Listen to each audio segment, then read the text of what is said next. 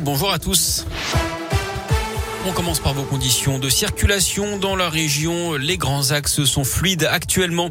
À la une, pas de médaille en biathlon pour les relayeuses tricolores. Ce matin, le podium s'est envolé pour les Françaises après le dernier tir. Elle termine sixième. C'est la Suède qui l'a emporté. Pas de médaille non plus en sprint de ski de fond pour les filles dixième et dernière de la finale. Les garçons se sont élancés à l'instant.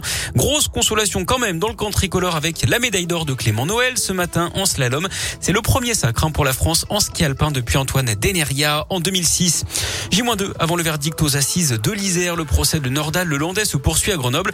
Au programme de ce mercredi, notamment la déposition d'une ex-copine de l'accusé et le témoignage d'un ancien co-détenu avant le début des plaidoiries des parties civiles. Je rappelle que Nordal le Landais encourt la réclusion criminelle à perpétuité, notamment pour le meurtre de la petite Maëlys.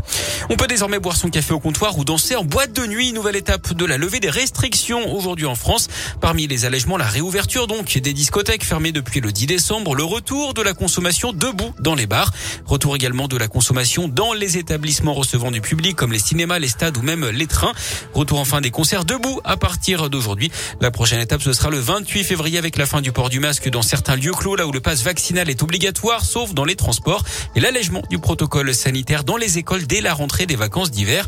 Ce matin, Olivier Véran lui indique que le port du masque pourrait être abandonné en intérieur à la mi-mars dans les transports en commun et dans les entreprises. Idem pour les enfants en salle de classe si la situation sanitaire de s'améliorer. Bonne nouvelle si vous habitez dans une copropriété ou un HLM avec du chauffage collectif. La ministre déléguée au logement, Emmanuel Vargon, annonce ce matin un dispositif d'aide d'urgence sur les prix de l'énergie. Jusque-là, ils étaient écartés du gel provisoire hein, sur les prix du gaz et de l'électricité. La Cour des comptes met en lumière les faiblesses structurelles des EHPAD dans son rapport publié aujourd'hui.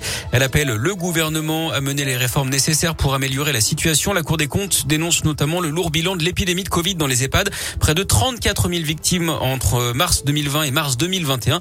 Selon elle, ça ne s'explique pas seulement par la fragilité des résidents, mais également par les difficultés structurelles des EHPAD et notamment le manque de médecins et de personnel.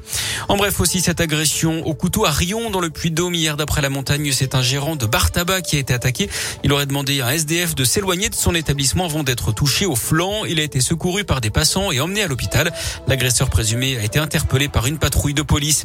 Et puis le mystère dans l'un après la découverte d'une dizaine de cadavres de cygnes sur les berges du Rhône à Brins-Virinien. Les causes du décès sont pour l'instant inconnues, mais la piste de la grippe aviaire, elle, est écartée. Et puis l'actu sport en marge de ces Jeux Olympiques d'hiver à Pékin, c'est aussi le foot avec les huitièmes de finale allée de la Ligue des Champions. Le PSG a battu le Real Madrid d'un 0 hier sur un but de Mbappé. Manchester City a écrasé le Sporting Lisbonne 5 à 0. À suivre ce soir deux matchs, Salzbourg face au Bayern Munich et l'Inter Milan contre Liverpool. Merci beaucoup.